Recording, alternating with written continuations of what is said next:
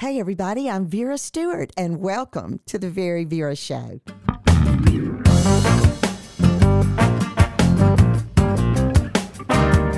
Welcome to Drop the Disc. Thank you guys for tuning in this week to a very special episode of the Drop the Disc podcast, recorded right here back at Augusta Podcast Studio. And we are very excited to be back here today with an Augusta, Georgia culinary legend, Vera Stewart. I had a young person that worked for me packaging cakes back in the day, and she went to do an internship in New York City. She's standing in a booth for this company that she worked for, and they said, well, I'm picking up on your accent, where are you from? And she said, Augusta, Georgia. And she said, do you know Very Vera? You may recognize her name from her television show, from her cookbook, from her cook-off with Bobby Flay, or from many other things. But she was originally known for something totally different. She tells us about how she got her start planning dinner parties. People would say all the time, you had the most beautiful dinner parties. You love to cook. You love to set the table. I'd do a party too if I could do that. And one day I said, well, why don't you just let me do that for you? That's kind of what started the catering business.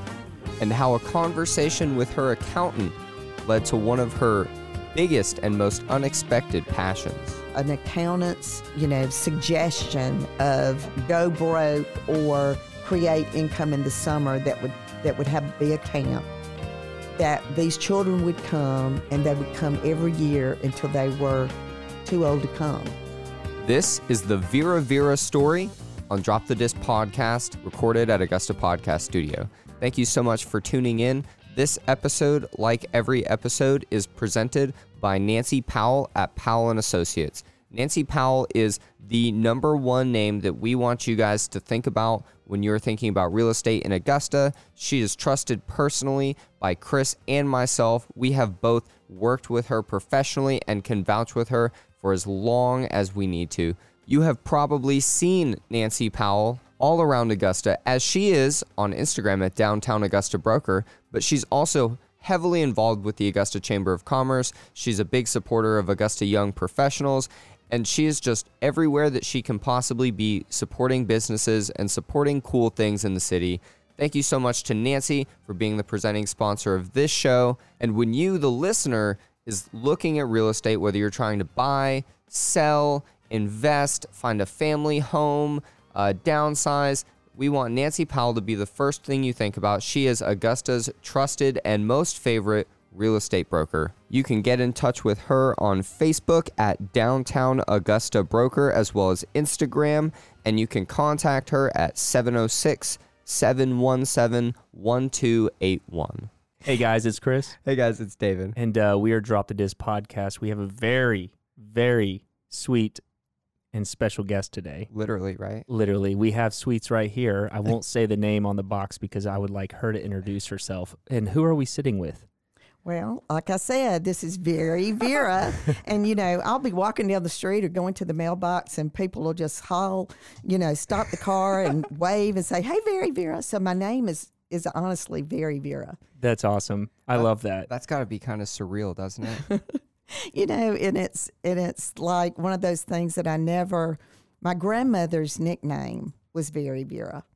Everything she did was Very, and all of her friends just decided that her nickname was going to be Very Vera, and she was 4'11", and really sharp dresser, and the most wonderful hostess, and a great neighbor, a great mother, great grandmother, and that was her nickname. So when I came up with an idea of doing a mail order division to my original parent company, I thought Very Vera should be the name.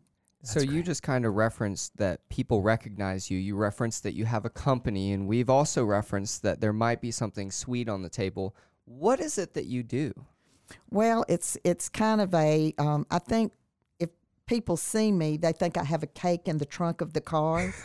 So if there's one thing that's stuck, that's kept the sweetness going, it is the fact that I'm noted for our desserts, which hopefully you'll get to taste in a little bit and enjoy. But the business actually started as a cottage industry back in 1984, after having left the classroom as a home economics teacher. And you two guys could have been in one of my bachelor living classes. Oh, my God. When you were in high school. Oh, man. What high school? You would have learned. Well, I was at Pebble Brook High School outside of Smyrna, Marietta area, right out of the University of Georgia. And then I was in Madison, Georgia for 2 years. Okay. And you would come to bachelor living, and, you know, they all wanted to come because they thought they were going to get to eat a bunch of good food. But they had to learn how to hem a pair of pants, how to sew a button on, how to tie a necktie, you know, how to open the door, and you know, table manners, that kind of thing. And it's crazy. For years and years after that, I would hear from, you know, young men that had taken my class that would say, you know, I ended up joining the military, and it was so helpful to me that you had taught me those things. Especially the button part, sewing the button. Sewing the button on. That is a problem for me, actually. Direct handshake, look me straight in the eye, that kind of thing. They loved it. So one thing we haven't mentioned is your son is Daniel Stewart of Where Stewart. That's correct. And I didn't put those together until he mentioned it to me a while ago. You didn't notice the blue eyes? I now notice the fire. I can see that, but now I notice the blue eyes. I see where he gets it. And before we get too much into that, let's take this all the way back, and let's start with our first question, which is, did you grow up in Augusta? I did not. Okay. I have been here since 1984, but I grew up in Macon, Georgia. Okay. So the center of the state, you know, very, very similar to the Augusta area. Absolutely. And you know, on a dead end street that you knew all your neighbors, and you walked to school, and you know, you kept in touch with your teachers. And honestly, one of the things that I say in my cookbook is, you know, teachers have really been my strongest mentors. My mother was one. My third grade teacher was a really strong influence in my life. But my high school homeroom teacher, my senior year, was the home ec teacher at the high school. And I found myself getting to school early because I was so interested and what she was doing in those little cubicles that were like little kitchenettes, and she would line up the groceries and what they were going to do. And if you were on the college track, you did not take home economics. And towards the end of the school year, she, you know, wanted to know what my plans were, and I wanted to go to the University of Georgia so badly. And she said, well, you know, they have a wonderful home economics program there. That's what you should do. And it has carried me my entire life. That influence, if I had not have had her for my homeroom teacher, I would have not had that experience. She would have not influenced me as a person, as a mentor. You know, it's just, I think about it all the time, and I pointed to her and her influence in my cookbook. Catherine Dupree was her name. Excellent. So I'm guessing you went to University of Georgia? I did. And I'm guessing you majored in home ec? I did.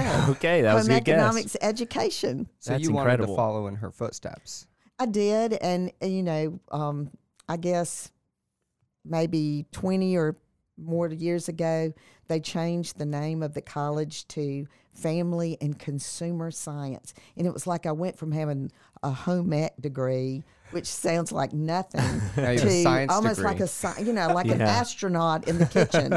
You know, I thought, this is amazing. I want to go white out my degree and make it look a little bit stronger. I feel the same way. So you graduated. I did. What year did you graduate? If I graduated in 1974. And that's from University of Georgia. Mm-hmm, I did. Congratulations for making it there. I know. Back then, you just got in your little red Volkswagen and, you know, drove up to Athens, and you just showed up. They just let you in. Needless to say, that's changed a lot. So when you left school, you wanted to be a teacher. Is that what you did immediately? That's what I did immediately, okay. And I was single, and I actually finished the University of Georgia in 3 years. Wow, I went every semester, back then it was quarters. And I finished in 3 years. So I was 21, and my seniors were 17 and 18 years old because I was a high school teacher. And, you know, I'm, 5'2", and kind of spunky. And I'm very. And they wanted to take home ec. You know, some of the girls that were on that same track that I was on figured out a way to make home ec an elective, and it would count because they were smart enough to have their core classes to go to college done. So I've really made friends with a lot of great young people, which I'm sure we'll talk about in a few minutes, other aspects of my career. But that's been a pivotal point of my career. Okay, and that's like the influence that you felt like you were able to have. Mm-hmm. So how long did you teach for? Just the 4 years. Just the 4 years. And then I had my first child, John, and he, I just wanted to stay at home. But I missed that little, you know, this check is being deposited into my account. It's nice, isn't it? You know, that little bit of money that I can go do with what I want. And I just, people would say all the time, you know, you had the most beautiful dinner parties. You love to cook. You love to set the table. I'd do a party too if I could do that. And one day I said, well, why don't you just let me do that for you? I really like to do that. And that's kind of what started the catering business. So that's how it clicked. When you were doing these dinner parties, I just want to take this back for a second. Paint us a picture of these pre-company dinner parties you were having. In Madison, Georgia, your guest at a dinner party could be people that were old enough. You would invite the people across the street, and they were like your grandparents' age. Okay. Then you invite, you know, the legislator that lived 2 blocks up the street that was your parents' age, and then you invite a few of your own age group friends.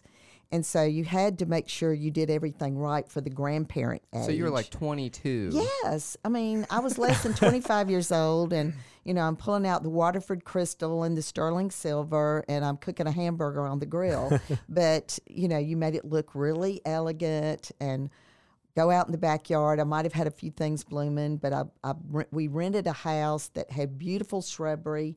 So I learned you could put some of those in a dish, and it would look attractive. And, you know, it was just using some of that creativity, I think, to make something look very unique and special.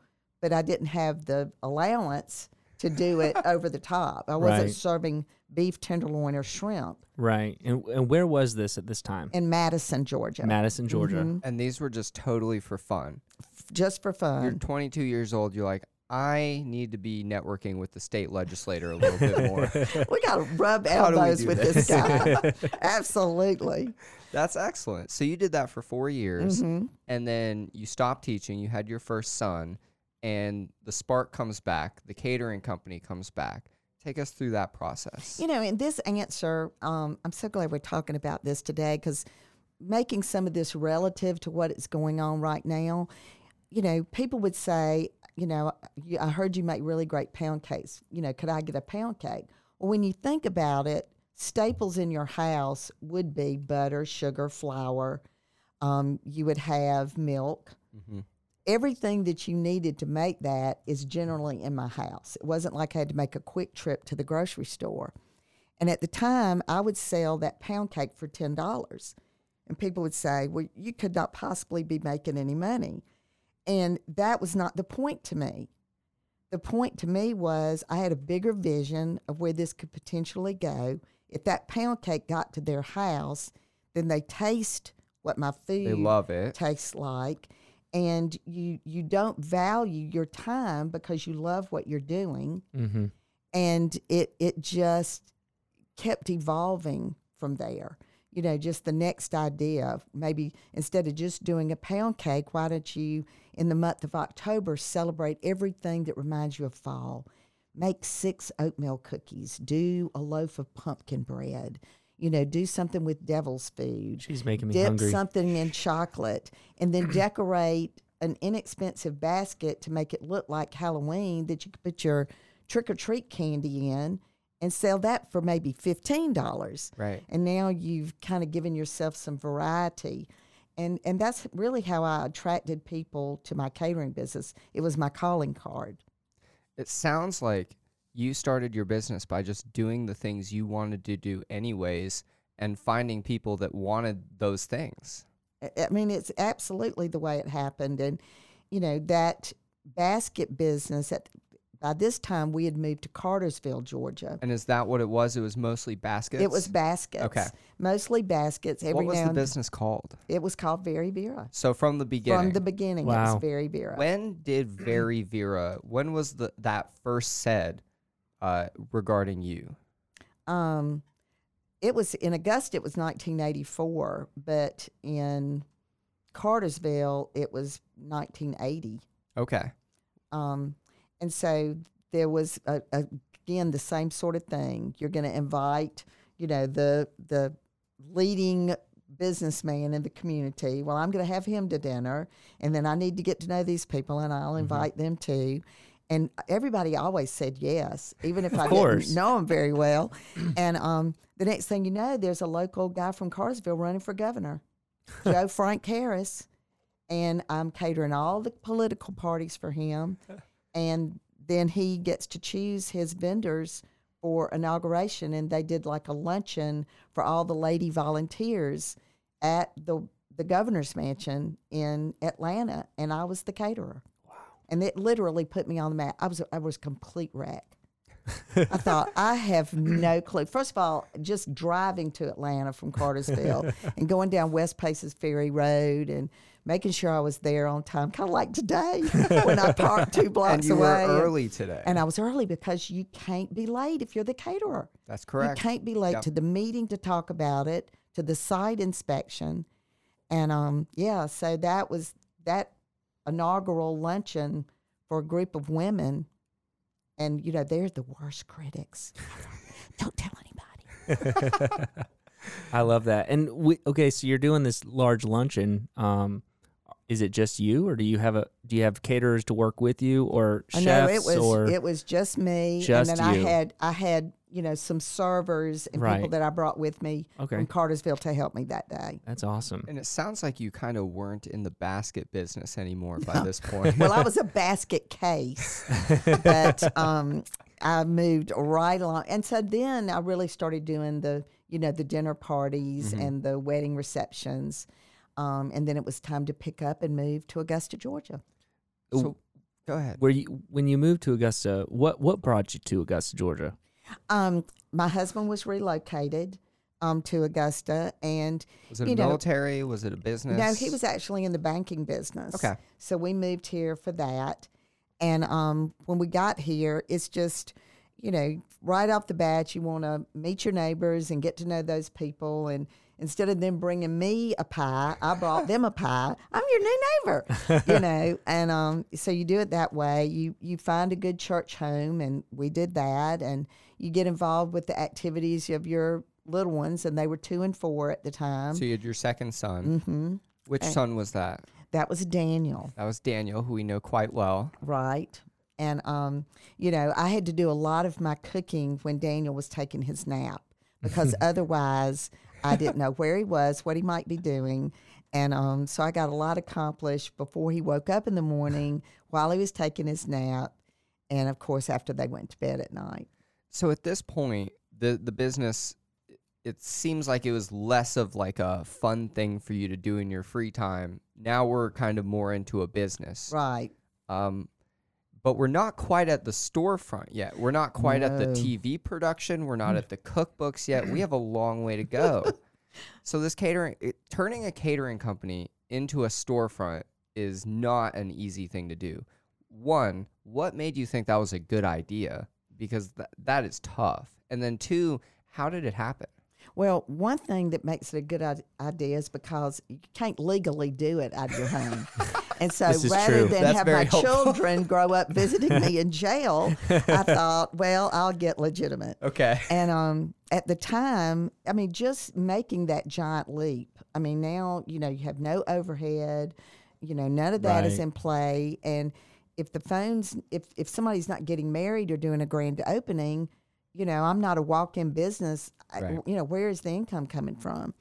And so right about the time that I realized any minute I was going to get that knock on the door. Health department. Yeah, handcuffs, dragged to jail, that I thought, you know, this would be, I need a small place. I don't need anything big because I was already doing it out of my home kitchen. Right. And there was a place being built behind Applebee's on Washington Road called Augusta Business Center.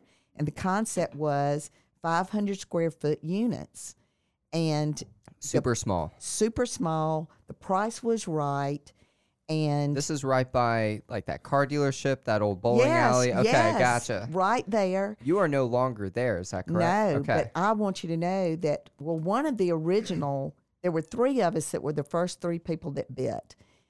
It was Charlie Williams Auto Glass, and he is still there. Wow. Shout out. And then Kathy's Specialties, and she was there for a long, long time, and then she moved out to a bigger location on Washington Road. Okay. And then I was there, and then I outgrew the space and moved across the street behind Piccadilly. Mm-hmm. She outgrew it.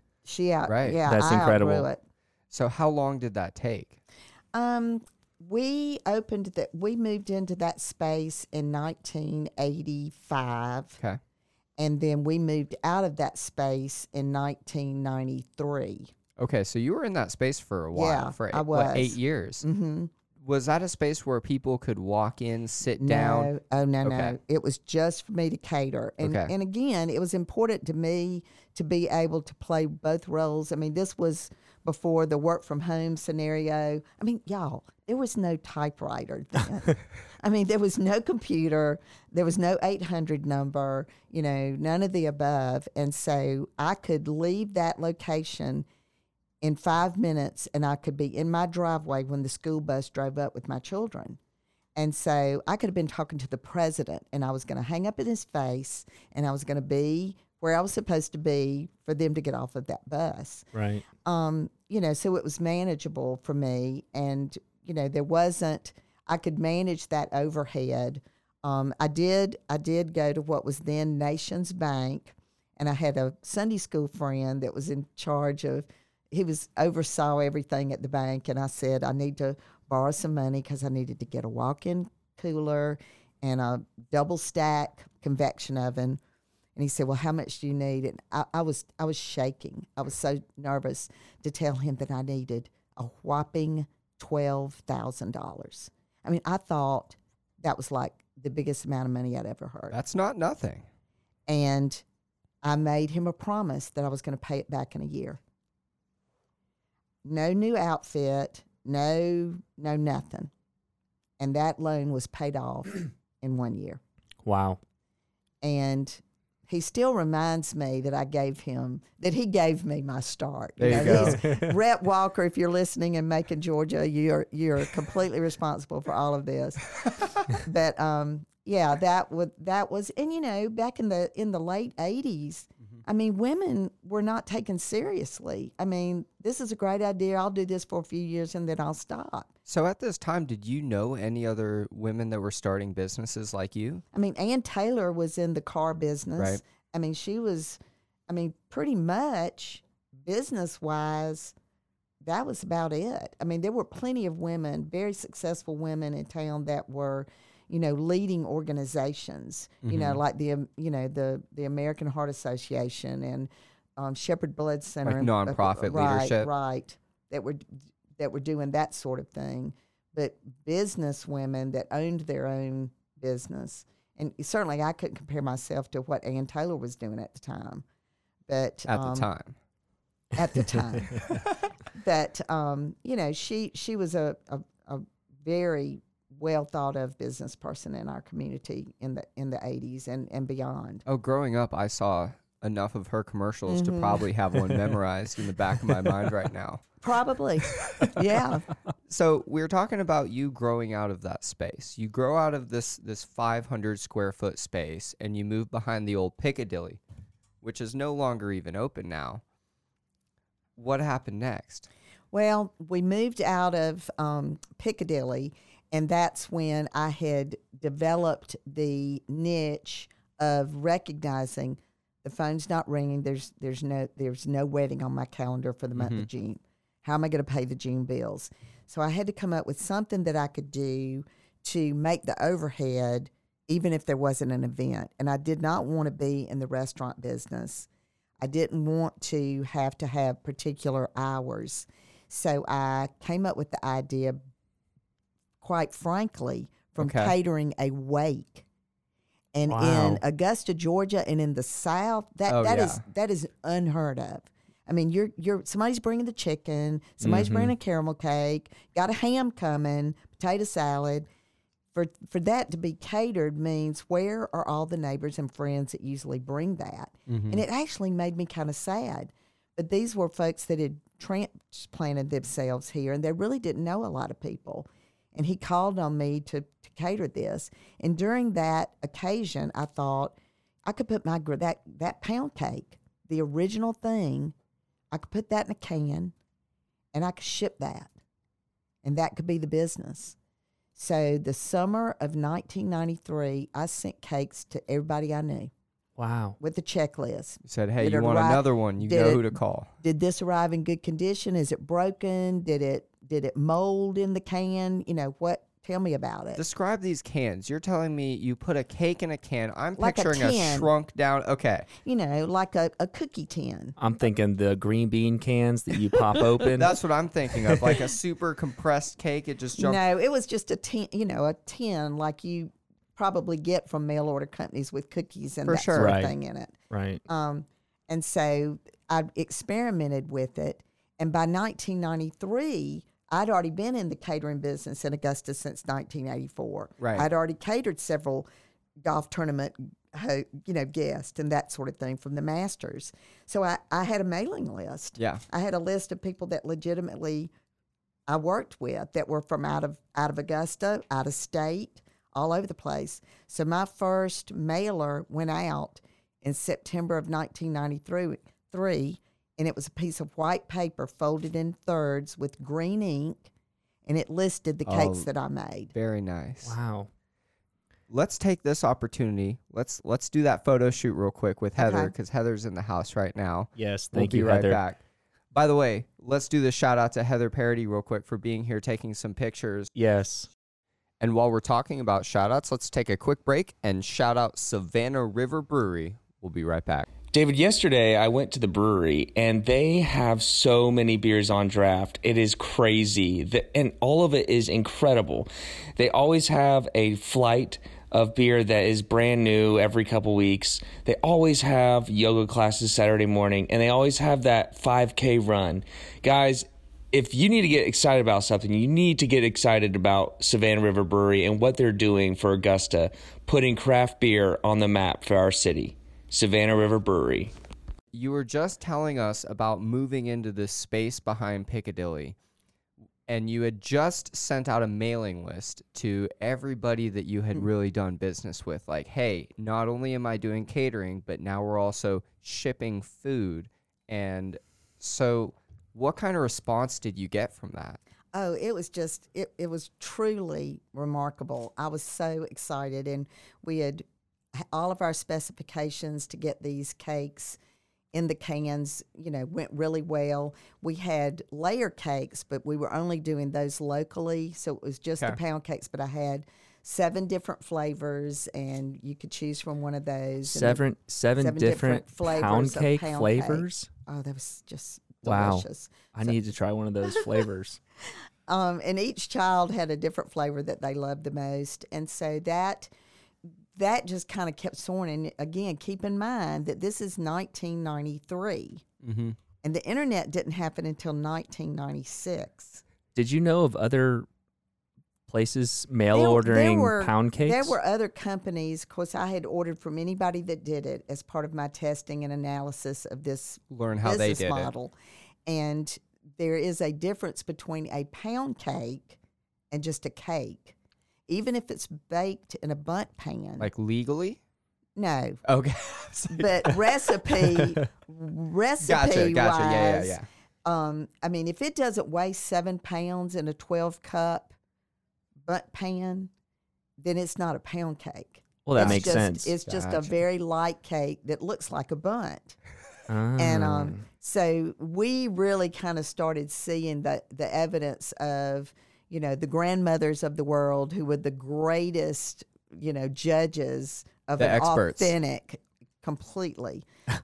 They knew that they had eaten a made-from-scratch pound cake. And so that really, really helped us. So by 1995, the fall of 1995, okay. And it was you get a cake and you send it to your aunt that lives in Kansas City. Now she's going to send it to her brother that lives in California. And that's how it started growing. Well, somebody at Southern Living Magazine that worked there received a pound cake from Vera in the mail from her friend. Well, she took it to work and took it to the break room. Well, here's the can with the lid that says Vera. Well, the next thing you know, I get a call, and they want to write about my cakes. And, at that point, they said, you need to come to Birmingham for the photo shoot. So I had to bake a bunch of different things and head to Birmingham and get this together. And that issue came out. It was a 2/3 page color article with a gorgeous photo of a lot of our different products. And within 10 days of that magazine, which was the November issue, so it was holiday, things that you would bake during the holidays. Perfect timing. Within the first 10 days, we had made a sale in every state. Wow. That Holy was when moly. Your telephone had a little disc in it for your answer machine.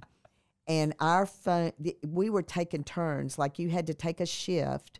We had 25 regular employees that were there. And you had to sign up for a turn when you were going to go test and get the voicemail off the answer machine, mm-hmm. or it would be full and we would lose a sale, and I wasn't about to let that happen. So at that point, how many people did you have working for you? We had 25. Wow. And, we were just baking around the clock, and then the holidays were coming, and, then companies, wanted to send 100 cakes to their mailing list, and, And that's how it really blows up. We were ready, and, it just went great. Well, then by 1996, here comes the internet.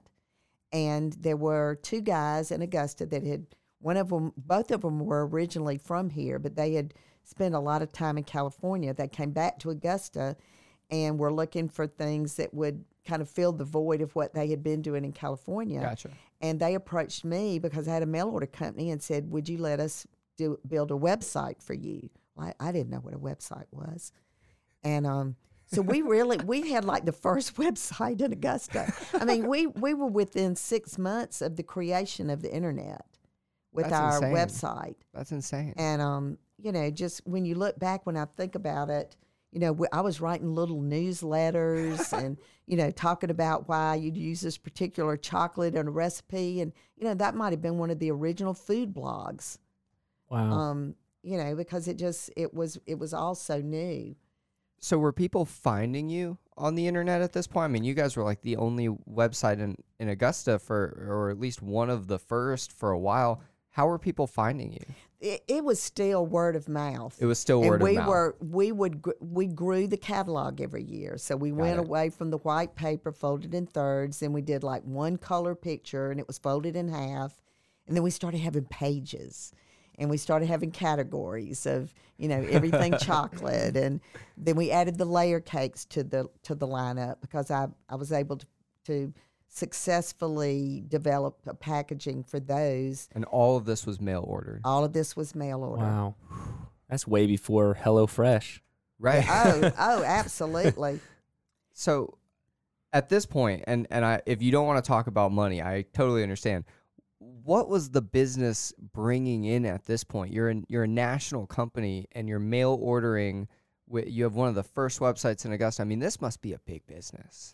Well, and it was a big business. We always I've always loved giving statistics of the number of cakes that we sold. Okay, so the very first, the biggest. In 1993, in the Christmas of 1993, which was our first Christmas to mail order cakes, the biggest shipping day that we had was 53 cakes. And I had both of the UPS man stand for the picture in front of the boxes. And we just thought, well, this is going to be fabulous. So then then it got to the point where it was 600 cakes a day. Then in the peak of the holidays, it could be 1,000 a day. So then you had to back up. At what point can we successfully bake these products, fast freeze them, and ship them out? So we could start stockpiling our inventory.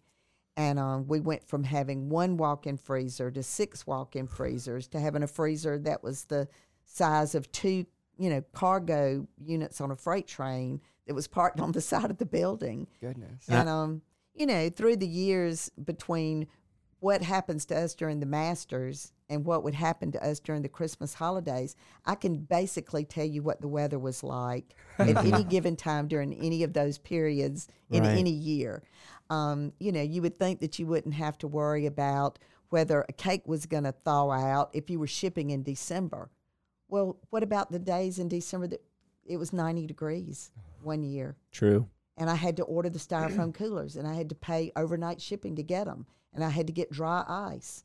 You know, so you can't charge the customer for that. Right. Mm-hmm. So you develop these lessons, and you go back and you study the, you know, the what happened the year before, and you set your goals, and you make friends with the vendors, and they'll bail you out at the last minute. You know, that, and to be honest with you, that's what has interested me as much as anything else. So you mentioned you moved from one walk-in cooler to six. I'm assuming that happened at the new location. That happened at the new. Well, we left that location in 97. And, okay, so you're there for 4 years? Yes. Okay. And so Augusta listeners will remember when Bob's Tropical Fish and the You Finish Furniture Place was in that little strip center. Well, Frank Wilson, who had a rental company here, and I did business with him in my catering business, he owned that property. So those were his shake hands, you can lease this space. That was the situation. Right. And he owned the little strip directly behind it, and then Augusta Business Center was built on the property behind that. Got it. So I heard that he was going to develop the second row of that strip center.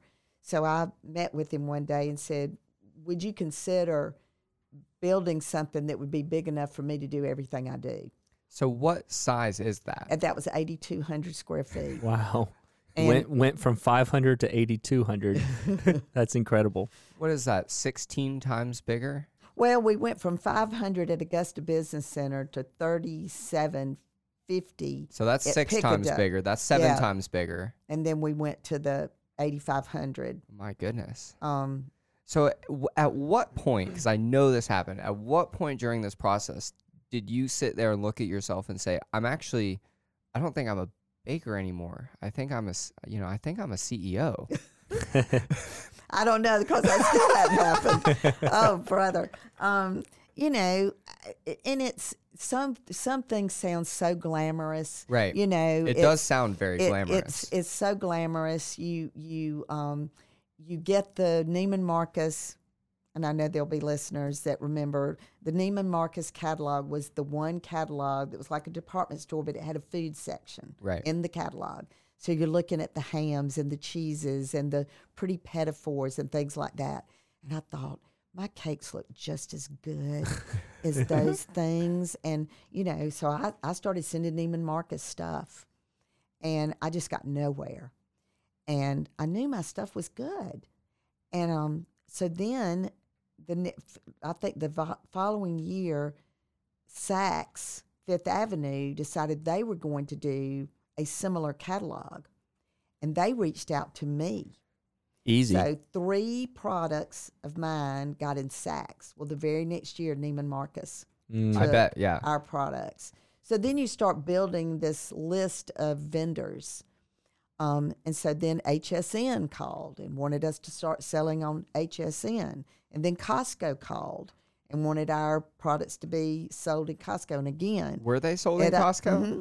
Wow. They were sold on Costco online. Okay. So, you know, we had several products that were part of Costco online. Well, then I thought, well, you know, that would be an amazing thing to be able to keep doing this. And like I said, you work with them, and then they decide to change the size of the space, how much space you've got, and you've got to redo your packaging.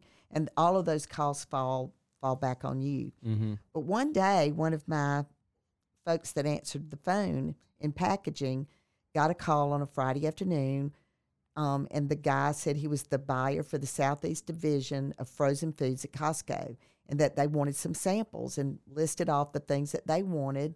And I said, well, I'm sure Vera will want to talk to. Oh, that's not necessary. You just, we'd like to get these on Monday. And so that person brought the order to me, and I said, well, I'm calling them back.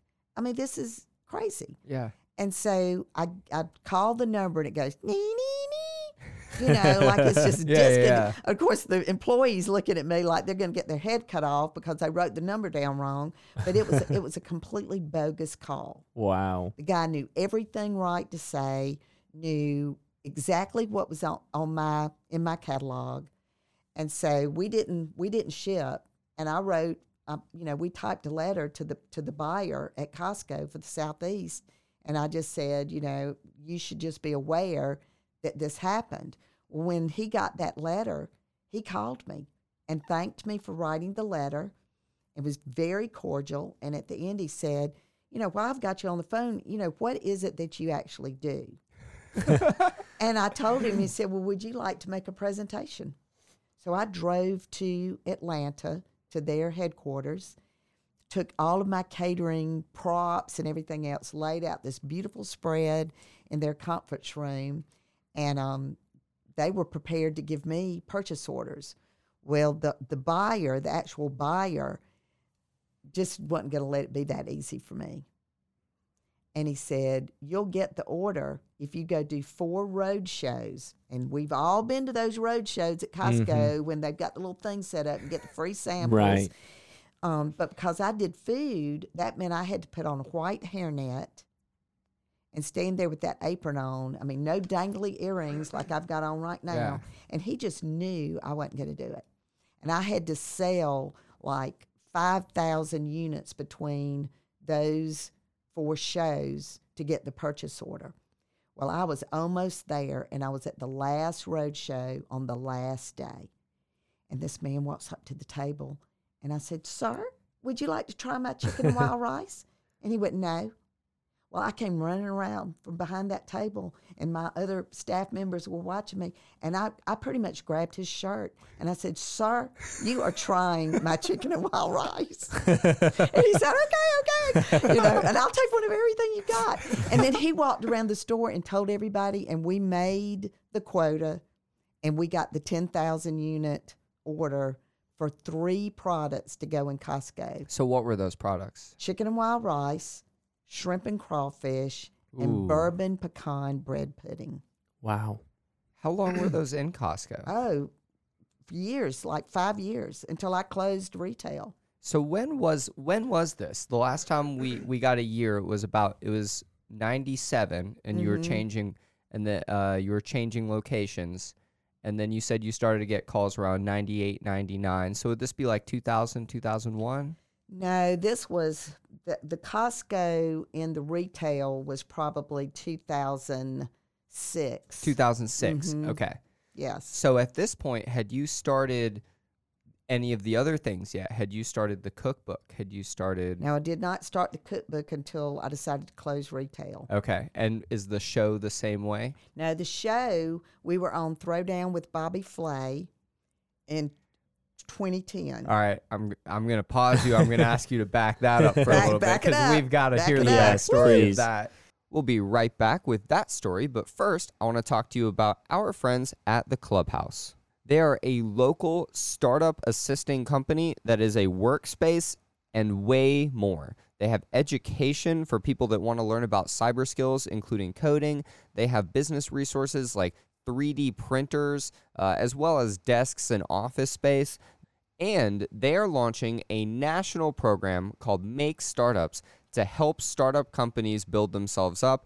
They are also launching that program right here in Augusta. So if any of you think that this might be the time to start a business, I would highly recommend checking out The Clubhouse at theclubhouse.se and check out Make Startups at makestartups.com. So it's 2006, you leave Costco, you have your purchase order.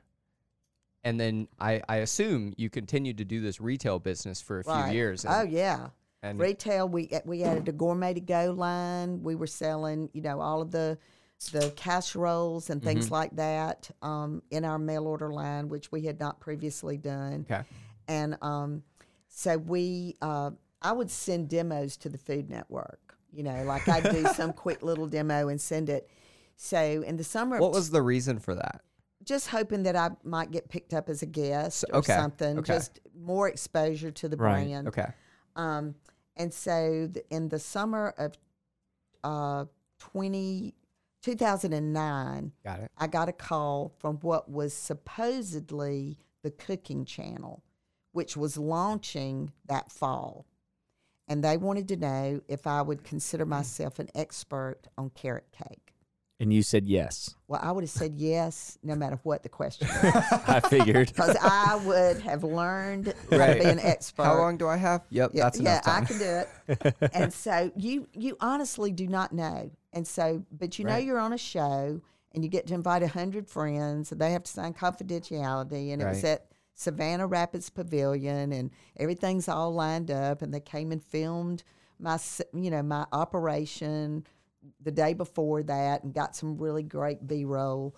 So that day, you know, I'm kind of looking at this audience and I know I'm being filmed, but I've kind of blurred the vision. You know, it's like I don't want to, like, look at both of you who are both very handsome. You're kind of zoned out. And I can look at you very easily. Well, thank you. But I thought, I just don't want to zoom in on any one person. Well, about this time, somebody starts, you know, pointing at the sky. And there stands Bobby Flay. Oh, man. And I thought, holy mackerel. I am on Throwdown with Bobby Flay. I mean, I knew it immediately. I just screamed, and I thought, okay, I don't have to wait for somebody to come to Augusta. They can order my cakes the minute the show is over. Right. 1-800-500-VERA. Love that. And that was it. So I beat him. And the local TV. You beat him in a carrot cake? In a carrot cake throwdown. Wow. How was that? How does that go? Are they like, tell us about this experience. This is a really cool experience. Oh, it really is. I mean, he like gets to develop his recipe, and I'm actually preparing my recipe that is our cake.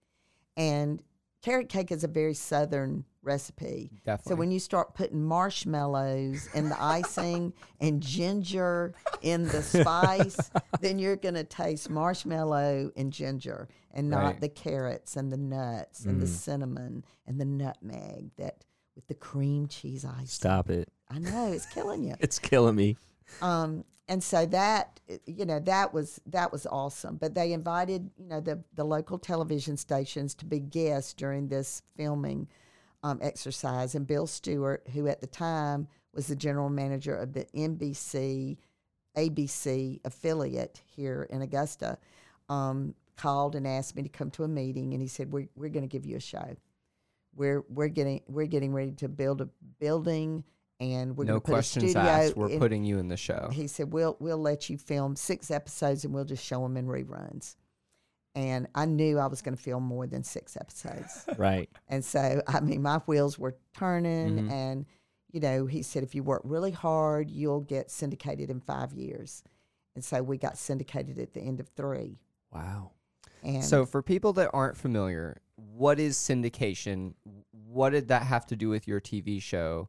Where did you get syndicated?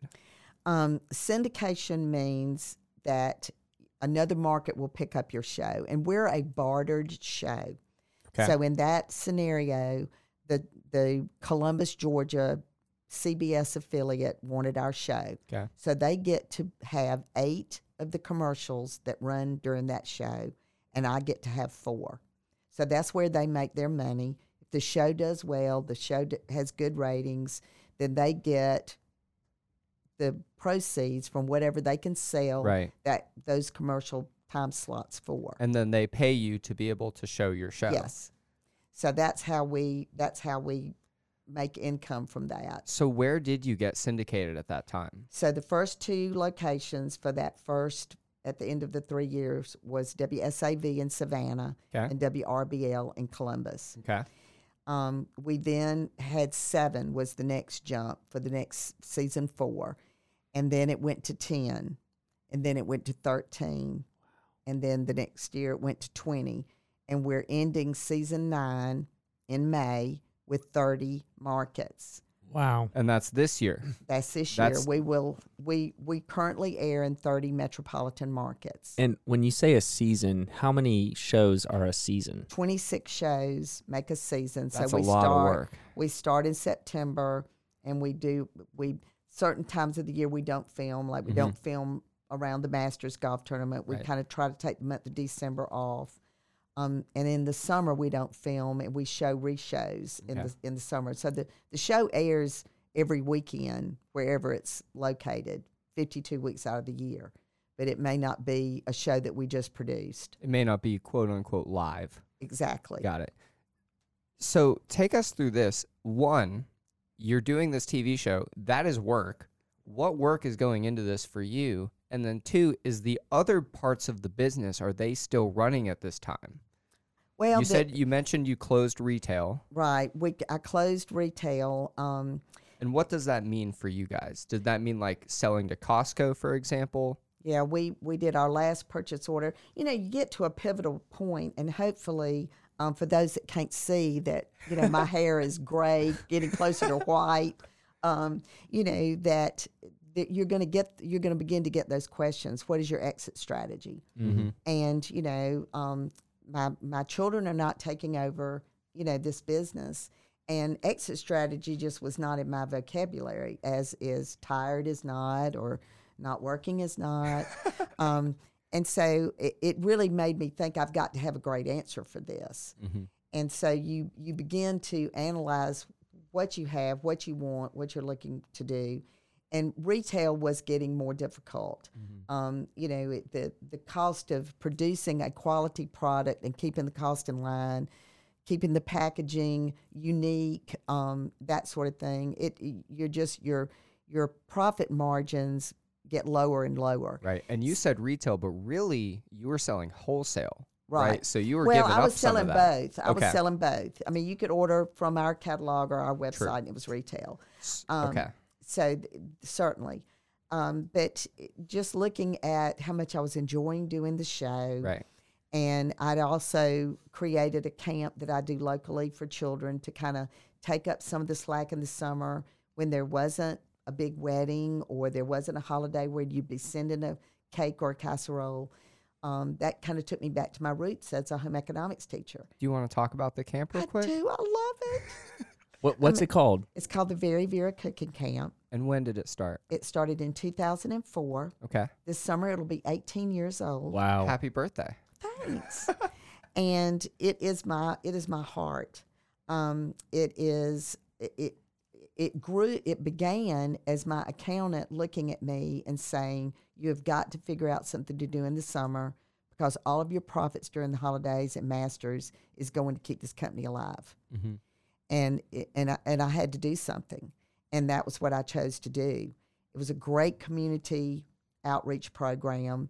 You know, honestly, it's probably one of the more costly camps in the area, but for what the children get out of it, the skills, the entrepreneurial skills that they also pick up. It's like a tiered. You know, the kitchen table is where you learn a lot of life skills. Definitely. And the kitchen table has gone missing somewhere along the lines. So we've brought the kitchen table back to have those discussions, to teach a child how to talk in front of an adult and not be nervous in front of a group that they've never seen. So those things are very important to me, and I wanted to keep doing that. I had sent 3 of my recipes to co-packers to see if potentially Very Vera could still live on forever with the co-packer producing the products. Well, I was just not satisfied with the end result. And a co-packer, that would be somebody else making it using your recipe. Correct. Mm. And so I went and met with a business person that specializes in analyzing, you know, where your best value is in your company. And his suggestion was probably the most valuable thing I had was my mailing list because I'd never bought one.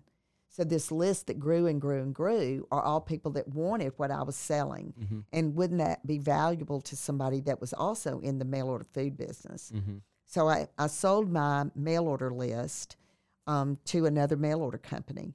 And then I decided to keep close to the vest all of these recipes that were part of that program. Anything that you could come into my store and purchase for a price. Not my catering recipes, but the things that people knew me for. Your pound cake. The pound cakes, the layer cakes, the casseroles. And we created the Vera Vera cookbook. And so the recipe for that delicious pound cake, that customer already knows that cake. They know, that's their friend. Right. Mm-hmm. You know, and so when they open up that page and they see the recipe, oh my gosh, okay, so now I can make it myself. And she's a home ec teacher, so I have explained it like nobody's business. I mean, for those people that are listening that love to bake, I bet you've never whipped cream and butter for 20 minutes to make a cake in your life. Probably not. My wife hasn't done that. That's why your cake flops. But if you whip that cream and butter for 20 minutes, you're going to get that consistency. Mm-hmm. And nobody ever explains. They'll say, whip it until it's creamy. Mm. Well, what is that? What does that mean? You know, I don't know what that means. Right. And tell me a little bit about what color it's supposed to look like after you've done that. You know, describe it. And that's what we've done in the book. So that allowed me to then create something else. And, for, you know, who knows? Maybe one of my grandchildren will, you know, decide to put Granny V's cakes back on the map one day. I don't know. Not if they're smart. But, you know, it has given me, and now I have the platform to sell the book. Right. You know, I've got the customers that miss it. I've got the audience that watches my show. You know, I've got the parents that are bringing their children to camp. Mm-hmm. So when did you release your first cookbook? April of 2018. Wow, so that is not that far away. Right, so we just had our fourth print delivered last week. Congratulations. Thank you. How many copies have you sold, do you know? We are on our we're in the 20,000 copies. That's incredible. Sold. Congratulations. And how many recipes are in that? 75. 75 recipes. And are they the same from the 2018 or do you update it? No, those are, like I said, those are the original. The staples that were part of the company. Don't go anywhere. We have plenty more to talk about with Vera Stewart. But first, this is our time to plug something cool for you guys. And this time it's going to be Augusta Rocks. Please check your Instagram feeds this week because we will be releasing our tickets for the next Augusta Rocks concert, which is officially June 18th at Garden City Social. Just as last time, we will be raising money for the Salvation Army Center for Hope, and we will be live streaming Augusta Rocks with Tranter Grey. And the presenting sponsor is going to be Nancy Powell at Powell and Associates. We've got Easily Amused, which is a new band opening for Timber Choir, which is ultimately opening for Coach. We are very, very excited about this lineup. You're going to get a lot of music from all of these bands. We're going to have an open bar. We really look forward to seeing you guys there. Tickets are going to be $50 with $90 tickets for a couple. And corporate sponsorships include lots of tickets for everyone in your company. Check all of this out as we update it at AugustaRocks.com. So now we've kind of seen this journey, right? We've seen the baskets turn into helping people throw parties, turn into catering weddings, turn into cans and cans, turn into cans, mail order, retail, wholesale, TV, cookbook. We've seen the whole thing. It's 2021. What is the company doing? What is Vera Vera doing now? Well, Vera Vera is in the middle of trying to get 20 more stations to take our show. That'd be 50 stations. That's my goal for season 10. So if you're out there and you know somebody that lives in another town that has a connection, because we do all of this ourselves. Mm-hmm. You know, I don't have a syndicated agent that's making these introductions for us, which we think has had a lot to do with our success. We've never lost a market. So if the show was not performing, we would not be in that market anymore. Right. And we're very proud of that. I was in the catering business for 30 I've been in the catering business for 37 years here in Augusta. I really don't do it anymore except for during the Masters Golf Tournament. Mm-hmm. And so I've got all the recipes from that are out there floating around. So I really am in the beginning stages of Vera's Occasions, which will be the other recipes that you used to love and how to present them. That's another cookbook? That's another cookbook. Wow. That I want to get out there and finish. Do we have an anticipated date that we kind of want to have that, like 2022? It would be holiday 2022. Okay. So like a year and a half from now, mm-hmm. we'll have you back in here to talk about all the yummy things and maybe more treats. Yeah, maybe that original, the OG pound cake. And, you know, I think for me, and when I talk about my passions, which mm-hmm. hopefully you've picked up on, you know, my passion for what I do, the one thing that I didn't see coming that we've discussed today was I never dreamed that an accountant's, you know, suggestion of go broke or create income in the summer that would be a camp, mm-hmm. that these children would come, and they would come every year until they were too old to come. So let me ask you some questions about this camp.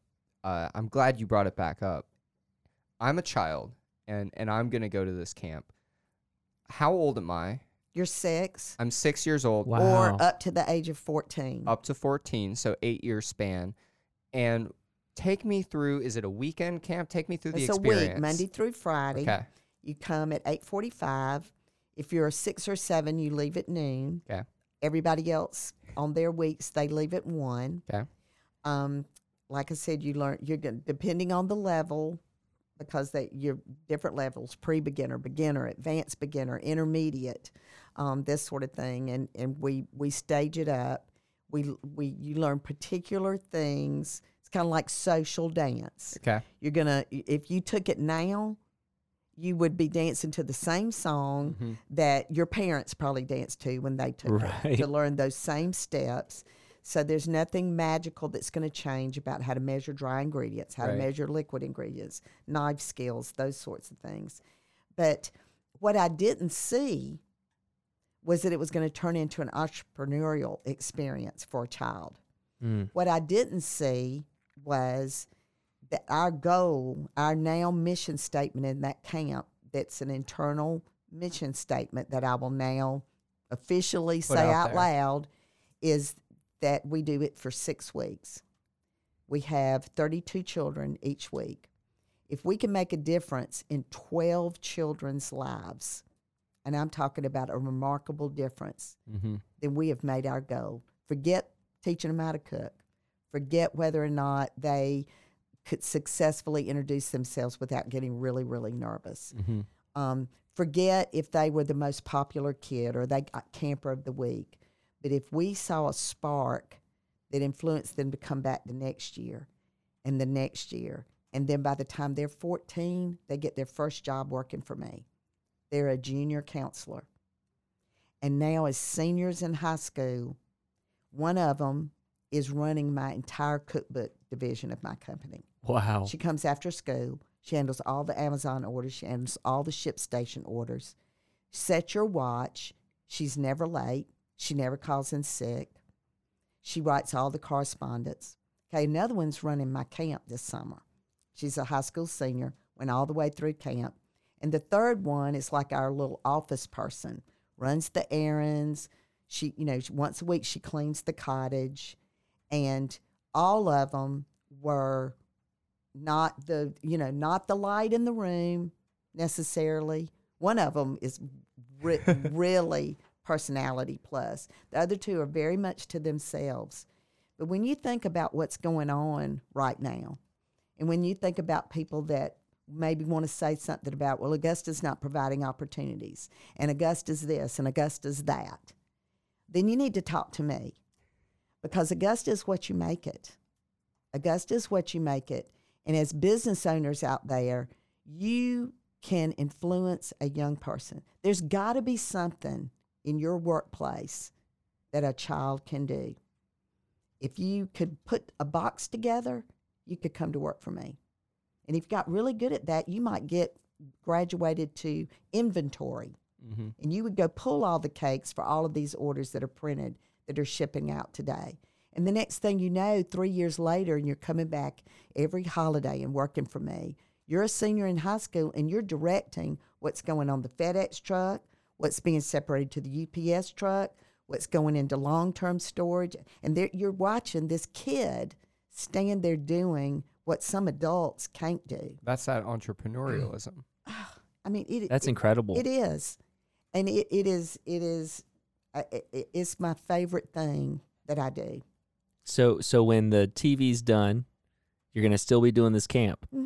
I can see it. Most likely. I mean, and it's the things, sometimes there'll be a student that we are thinking, oh, you know, there's going to be a problem here. Right. And the psychology that I teach these counselors about how we're going to go in a different direction, or we're going to try something different, we're going to do something new. And they have to go, I don't want to talk to the parents. Mm-hmm. You know, if you want to be a junior counselor, then you're going to fill out the application. Don't have mom or dad call me. Right. You fill out the application. You set up the interview. And, they just did this 6 weeks ago, the ones that are now 14 that can go through the process. Okay. And, I didn't say, now your mom's not supposed to come to the door with you. I didn't say a word. None of them's parents got out of the car because they knew it was a 15-minute interview. Mm-hmm. And, the young man that had, I said, well, if you cut your hair, I like your haircut. Well, I got it cut for the interview. See, that means that parent talked to that child. Definitely. About what this means. Definitely. And he's 14. That's incredible. You couldn't convince me to get a haircut at 14. And it's longer than your hair. I love that part. Yeah. I love that part. So let's talk about, you mentioned Augusta for a second there, and I'm going to take you back to that. You grew a national, debatably international, because I'm sure you've worked with international people before, business out of Augusta. And you've been here doing it for a while. How has your experience in the city affected the business? How has it affected you personally? Well, first of all, I'm very proud to be part of Augusta, Georgia. And, for the longest time, and even when Bobby Flay challenged me, my first thought when I saw him standing there was, I bet he's here to play the Augusta National. And somebody said, well, while you're here, will you just, do us the favor. Right. Helping this poor girl out. She's trying to make something out of herself. Well, that had nothing to do with it. Mm-hmm. He got on a plane and left here when it was over. And, I had a young person that worked for me, in high school, packaging cakes back in the day. And she went to do an internship in New York City when she was in college. And she's standing in a booth for this company that she worked for. And they said, well, I'm picking up on your accent. Where are you from? And she said, Augusta, Georgia. And she said, do you know Vera? And she immediately called me because you would think they would say, that's where they play the Masters. Right. And so for her, and then she was so excited that she could say, yes, I worked there in high school. And it was so flattering to me, that would happen. And so I feel like that Augusta has been extremely beneficial to me because we are hospitality here. Mm-hmm. I mean, we are noted for that. And I take that very seriously. So when we do things, I want to bring that level of what we do. I mean, I've even told people before, if we can't do it right, I may not be the right choice for you. Because if I'm on that property, people are going to think I did it. Right. Whether I did it or not, And I've always taken that very seriously. But I do feel like that I've been able to be proud, no matter where I go, in representation of the show. I'll be in Tampa, Florida next week filming. And, you know, you're from Augusta. Oh, wow, it's beautiful there. You know, I was there a few years ago, you know, for the Masters Golf Tournament. You hear those things. So it's immediate conversation. But I've always been able to take it one step further, you know, and talk about, you know, the other things that we've been able to do because of the opportunities. I mean, I am as good as an event planner as any event person that I ever had to work with over the last 37 years. And I mean, some of them have taken me out. I mean, I've gone in the bathroom and cried because the music didn't play the minute the person put their big toe on the ground when the bus stopped in front of the mansion on Walton Way. You know, I mean, I might have missed it by 1 second. Right. But they had an expectation, and I missed it. And I can either get upset about that, or I can decide that I'm gonna take every single instruction to heart. And so if I didn't live in Augusta, I wouldn't be working with people like that.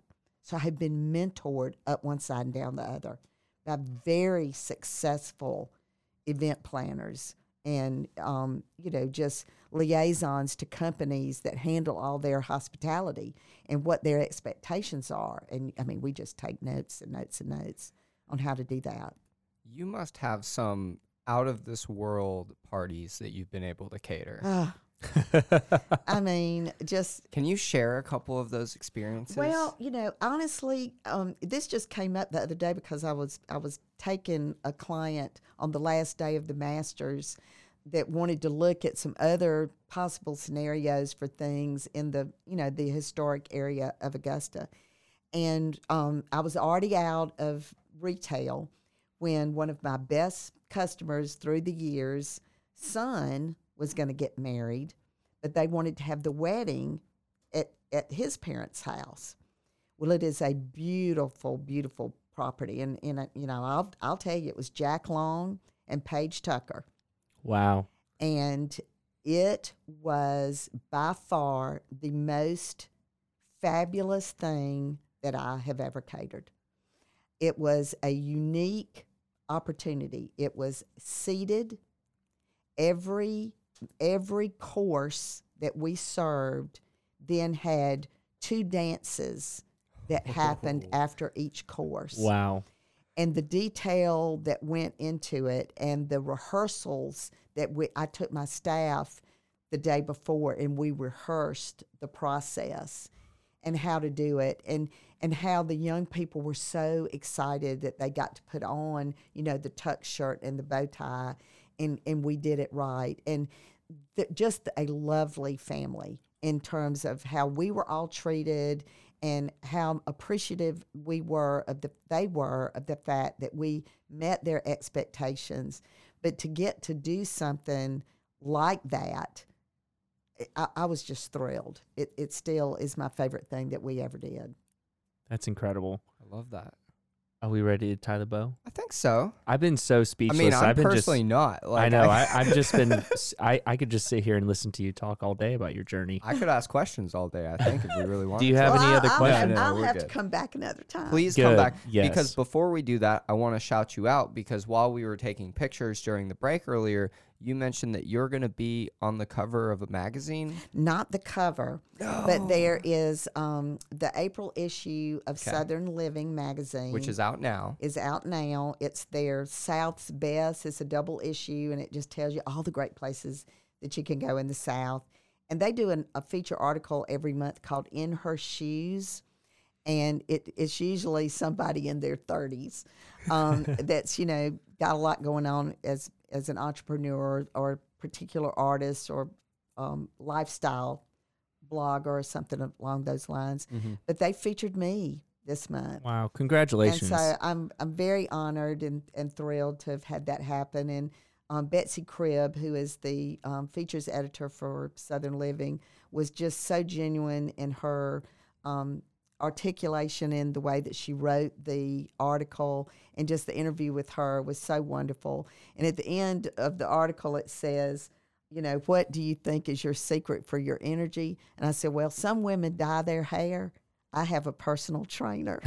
Oh, I love that. So that kind of keeps me strong and going. I love that.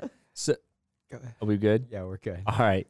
And this is going to be the Drop the Disc question presented by Tranter Grey. In February, we did an awesome event called the Augusta Rocks Concert, and it was live streamed by Tranter Grey. They did an incredible job. It was super easy to work with them, and it was a flawless job. Y'all need to check them out if you'd like any kind of media done. Check them out at trantergrey.com. So we're going to tie the bow on this. You heard you already talk about Augusta and how much that means to you, how much this city means to you, and it's great to hear that from you. I'm also sure that you've heard negative things about the city, unfortunately. And that's why we bring on our guests to talk good things, tell the story right of Augusta, Georgia, and hence the name Drop the Disc. We ask every guest on this show, what does that mean to you personally? You can answer this any way you would like. If someone were to walk up to you and talk negatively about the city, how would you respond to them? Well, it would be very personal to me. I mean, as I said, I am very proud to say that I'm from Augusta, Georgia. And, you know, when you've been here as long as I have, which is 37 years, it is my hometown. I mean, you forget where you grew up. You remember where you reside and what you've made your home. And I feel like our family and my company have been a very solid part of the foundation of this city. I think, just like anything else, if you don't like it, what you going to do about it? Mm-hmm. You know, and if you're not willing to do something positive, then I just think if you can't say something nice, don't say anything at all. That's right. Where the etiquette part of me comes in. And I feel like we all have to make more strides to just look around. If you're riding up and down downtown Augusta and something about it doesn't feel right, you know, I'm sure there's a suggestion box. You know, I'm sure there's something that you could just throw out there as a suggestion. I mean, for those of us that are in business that really care about customer feedback, you know, we're going to put that feedback card, or we're going to say, please let us know what you thought. You're going to get those Masters customers that I worked with this year to give mm-hmm. me an honest evaluation. And if you're not willing to take part of that as truth, I mean, somebody just doesn't randomly come up with something crazy. It's like the lady that said, my strawberry cake was too sweet. Okay, lady, it was a cake. But if we got a complaint on a cake, there was a cake from that batch still in my freezer until they were all sold. So that cake comes out of the freezer. It comes to room temperature. It gets sliced, and a piece of it lands on my desk, and then I eat it. Well, guess what? She was right. Mm. There was so much sugar in that cake, I couldn't even eat it. Mm. So her complaint allowed me to send a gift certificate to everybody that got one in that batch, and to make her the lady that thought enough of us to let us know she was the customer of the day. And it's those kinds, you know, and it's hard to do sometimes. It's a big deal. It's hard to do sometimes because you do get mad and you are frustrated. But, you know, sit on it for 24 hours and see if you can come up with a solution first. Love that. I want to ask one more question before we go. There's a lot of new restaurants that have opened up in Augusta, even in the last, 5 years. Do people reach out to you? Has anybody reached out to you about restaurants or food businesses that they've want to open? Is that something that people do? I really haven't been asked that in quite a long time. I used to get asked more questions about the equipment, you know, what do you recommend? Which convection oven right. should I buy? And that sort of thing. You know, I'm not a chef. I would ask you. Yeah. You know, I'm not a chef, and you know, certainly local chefs in our area are doing very, very well, and I applaud them all. It's a hard business to be in. Yeah. And I think the ones that maintain that passion, you know, maintain longevity with the staff that they have, there's a real gift to that. That's just not something that I'm asked to do. What's your favorite restaurant right now? Ooh. Ooh. Or top three. Top three. My top three are going to be my house, of course, where I live, and with my husband. Good answer. Love that. Thank you so much, Very. Okay. Very. How can people find you? At Vera Stewart. At Vera Hospitality. VeraVera.com. Our little cottage, which is adorable now that they've finished widening Wheeler Road, and my white picket fence is back. It is adorable. And our cute sign. We don't, we have regular business hours, but we're not, we don't sell anything out of our building. But I certainly hope you'll follow me and, keep in touch with what's going on. Vera Stewart, the head of the Vera brand. Thank you so much for taking the time. Oh, you're so welcome. Thanks for the invitation. Absolutely. Will you sign us out? Absolutely. And remember what I always say on the Vera Show, no matter what you do, do it in good taste. And thank you so much for taking the time to listen to the Drop the Disc podcast, recorded right here at Augusta Podcast Studio. Remember, if you like the show, the best thing that you can do is to just tell a friend, but also go ahead and like us on our social medias at Drop the Disc Podcast. Go ahead and subscribe to the show if you have not already, and leave us a rating or review, which helps our ranking to grow. We'll see you guys next week with the owners of Stay Social Taproom in Evans. And now here's Chris with Around Augusta. Hey guys, this is Chris with Around Augusta. For those of you that don't know, Around Augusta is my little fun segment to talk about things going on in the city that might not be on the news yet. I've got 3 things to talk about today. First of all, the existing building at 1285 Broad Street is set for demolition, and a 4-story, 55,000 square foot mixed-use building will replace it. Super cool. Number 2, the hotel planned for 1140 Broad Street is called Embassy Suites.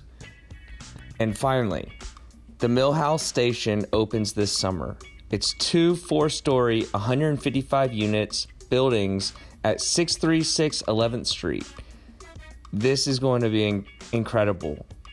It's next door to Davidson, and it just looks beautiful. I'm super excited to see this happening in Augusta, especially with the pandemic. And I hope you enjoyed this segment of Around Augusta with Chris, and looking forward to next week's episode.